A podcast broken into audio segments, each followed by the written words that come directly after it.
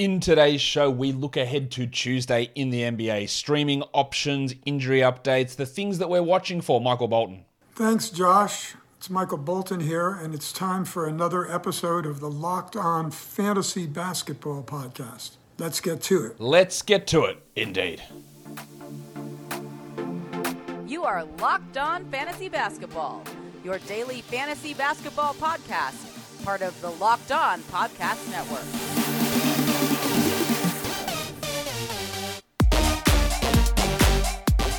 Hello and welcome to the Locked On Fantasy Basketball podcast brought to you by Basketball Monster. My name is Josh Lloyd and I am the lead fantasy analyst at basketballmonster.com. And you can find me on Twitter as always at redrock underscore bball, on TikTok at redrock underscore bball, and on Instagram at Locked On Fantasy Basketball. Today's episode is brought to you by FanDuel Sportsbook, official sportsbook of Locked On. Make every moment more. Visit fanduel.com slash locked on today to get started. Thank you for making Locked On Fantasy Basketball your first listen every day.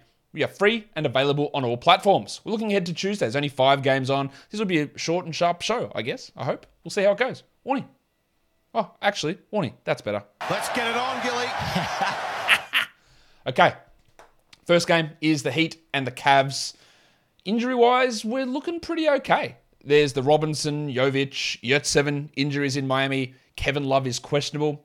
And that's it at this point. Until something weird happens, that's where we sit. So I guess that's a good thing. Again, always Jimmy Butler's or Kyle Lowry's can creep up, but we're looking all right. So what are we watching for? On the Miami Heat side of things, I do want to watch Victor Oladipo because he's struggling a little bit. And that's not a surprise. The guy's barely played over the last four or five years. He's four or five years removed from being an all star, all NBA caliber player. The injuries have sapped a lot of what he's done. And he had this nice little stretch when he came back this season and put up good numbers. But it hasn't lasted. So, is he able to maintain must roster 12 team league status? I'm not sure. I also want to watch Kyle Lowry double cheeked up on a Thursday afternoon. because he is also struggling. They're only playing him 30 minutes a night. We'd love 34, 35. That makes him a clear top 100 guy. And the shot is just way off for Lowry. So I want to see do they stick to 30 minutes a night? Can he hit some shots? I still think he is a hold. Points leagues less so, category leagues yes. But if we keep going at 30 minutes a night, then it is really difficult to see him as a must roster guy in those minutes with those poor shooting numbers. On the Cavs, Dracaris Levert. Dracaris. I'm pretty confident I know what's going to happen. Mitchell's back. He's going to do nothing. So I'd feel okay about dropping him. But with only five games on, if you are in a position to understand that he might shoot 10% from the field and 40% from the line, definite possibilities for Levert. Like the value of him versus a waiver wire option, you got to weigh that up. Now, long term, I don't see it for Levert, and you know, he might be more destructive than he is helpful in this game. But there's something at least to consider, especially for points leagues. And then we've got the Discman, Cedi Osman, who was great last game, seven of seven from three. The minutes were likely there because Kevin Love was out. But one thing we know about Osman, we cannot trust him game to game. We can't trust minutes game to game, although I feel more confident in that if we know that Love is out. But Love was ruled in last game and then didn't play. So I have to think he's not that far away. And Osman could just literally be out of the rotation. So there can be pop off ability. And if you're just looking for a home run hit, there's always a consideration with him. But outside of that, no, not really. The next game, the Lakers and the Knicks. This is the only back to back on the Monday Tuesday slate. It is the Lakers. We know for the Lakers that LeBron and Davis are sitting out Monday, so they're going to play in this game on Tuesday. The expectation for me is that Lonnie Walker probably doesn't play, but he's listed probable for Monday, so there's a chance he plays, and I don't think Austin Reaves will play. While for the Knicks, it's just Mitch Robinson who's out with that thumb issue. The Lakers will get more indication of things from yesterday, but what we see on Monday's game doesn't really impact Tuesday because so many players are out. So we do always just want to watch Schroeder and Hachimura and how they fit into the rotation with LeBron and Davis there. On the Knicks side of things, it's Immanuel Quickley. Is 27 minutes enough? To me, it's borderline. And the way that he gets 30 plus minutes is either by Barrett or Grimes losing minutes or Tom Thibodeau playing Toppin and Randle together. And we know that that second thing is just never going to happen. It just won't happen. Toppin plays 10 minutes a night. I'm not saying that Toppin's an answer. I'm saying that Tom Thibodeau's stubborn and never tries it. That's all I'm saying. I don't think Toppin's a very good player. I think I had him number 18 in that draft when I did it. I maintained that I didn't believe in him as a player, and I've maintained that all the way through. But I would have liked to see an opportunity given at some point to try something that wasn't plotting 4% usage center out there for the Knicks. Got that off my chest. this briefcase and this haircut. Now you can hold Quentin Grimes for today because there's well for Tuesday because there's five games on. But he is not a 12 team league must roster player. The minutes are great. But at some point you've got to do something with the minutes. Shout out to old mate Tony Snell. Where's Tony Snell these days? That's yeah, the minutes are great. And there can be 18 point games on seven shots and 80% shooting. That can happen. Right? But the totality of what Grimey does, it's just not there. Again, five games on, 35 minute a night starter. We always want to have that guy on our roster for a low volume day. And when he's playing, if you've got him, no point dropping. But long term, I don't think so. I don't think so. Today's episode is brought to you by FanDuel. The Super Bowl, it's here. And the only app you need at your Super Bowl party is FanDuel, America's number one sportsbook. We're really excited about our new sports betting partner, FanDuel. Uh, because for Locked On, they are.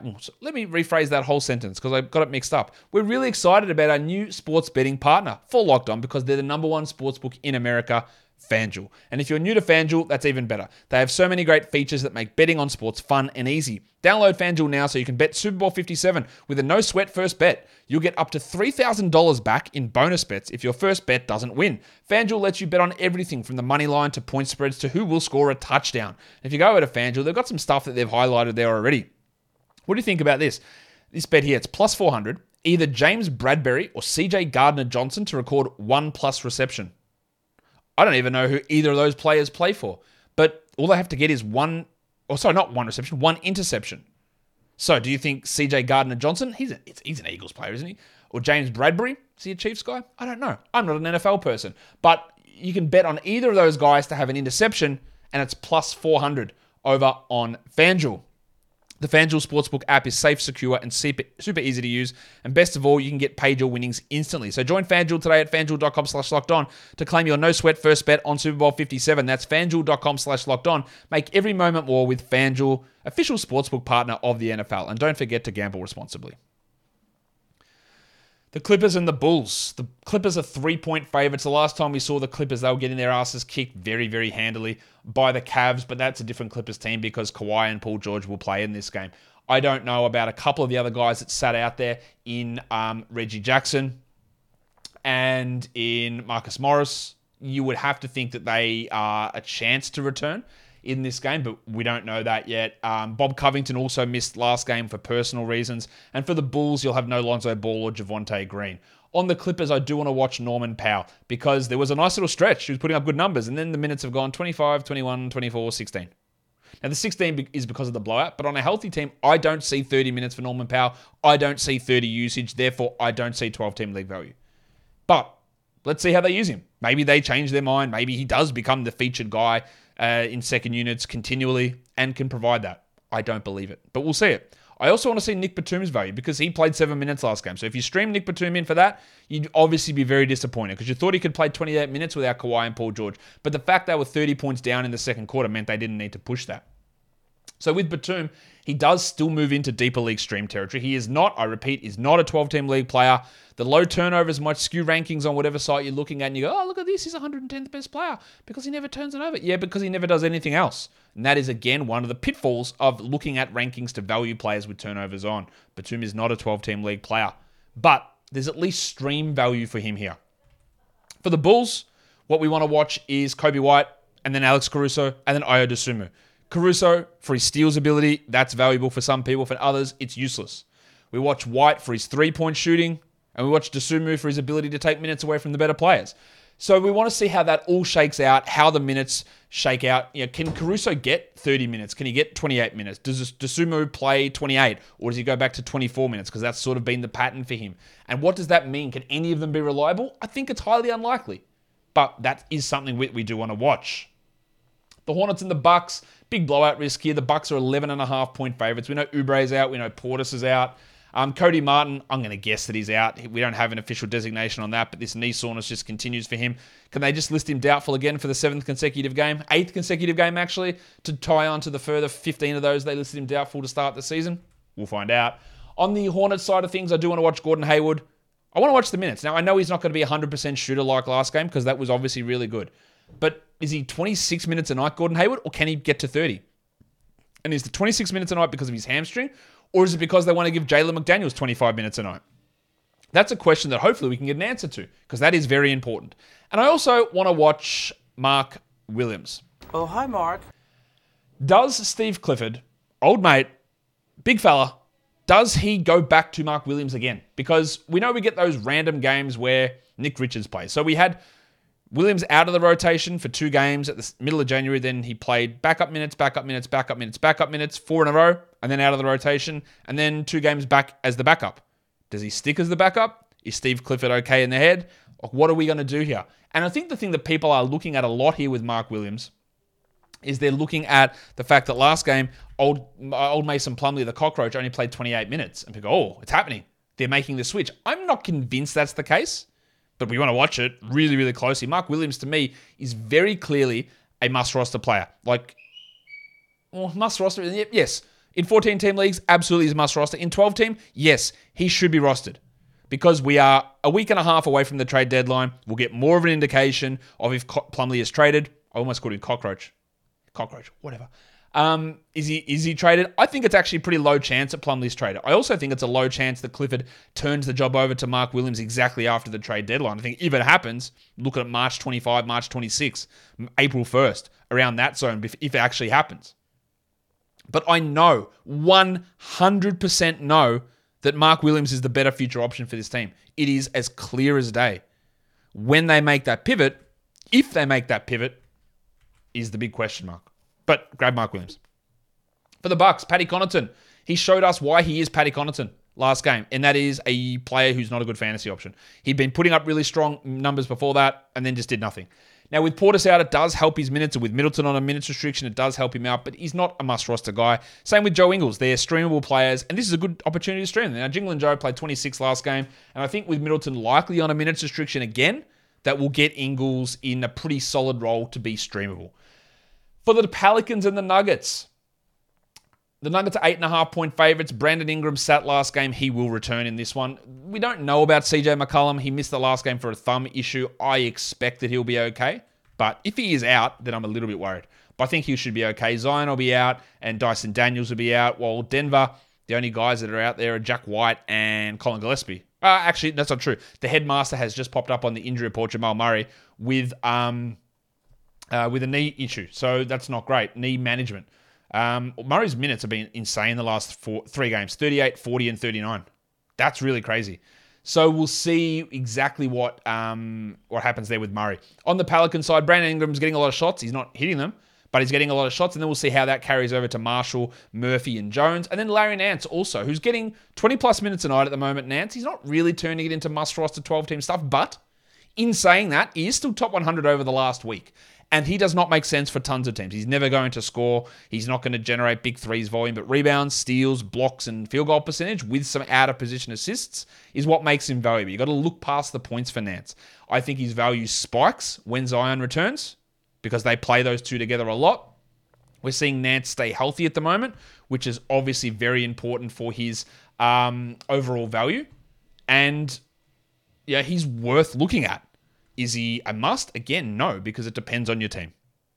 For the Nuggets, I do want to watch Maga Porter Jr. He was pretty good last time out, but he hasn't been able to continually provide that level of value this season. Is he going to stick around 30 minutes a night? Because that's seemingly all he gets. And that obviously puts a cap on what he can do. Will he get more out of that? Are they still managing his heel and his back and all of that stuff? Hmm.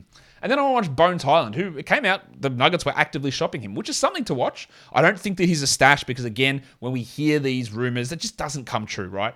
But if Hyland was to move to a situation where he would be a 25, 26 minute a night player, he's a must add player. In this Nuggets scenario, he isn't because he plays 16 to 20 minutes a night most nights. And even when Murray sits out, Bones doesn't really change that much. So, yes, we could stream him if Jamal is out, but more I want to see if we can get consistency 23, 24 a night. And I'm really skeptical that that's going to be the case. Let's look at streaming. There is no Tuesday, Wednesday back to back. So we just look straight at Tuesday streaming for category leagues. I think we go here to Jericho Sims. You just made the list. He's likely to get 30 minutes over Hartenstein. You got Pat Williams, who I think he's a 12 team league guy to roster now. Um, Larry Nance, just spoke about him. Immanuel Quickley. Yeah, look, it's hard to look at must roster for him, but the stream value is pretty immense. Alex Caruso for his steals, the old rabbit hunter. I didn't play his sound before. Let's do it now. we quiet?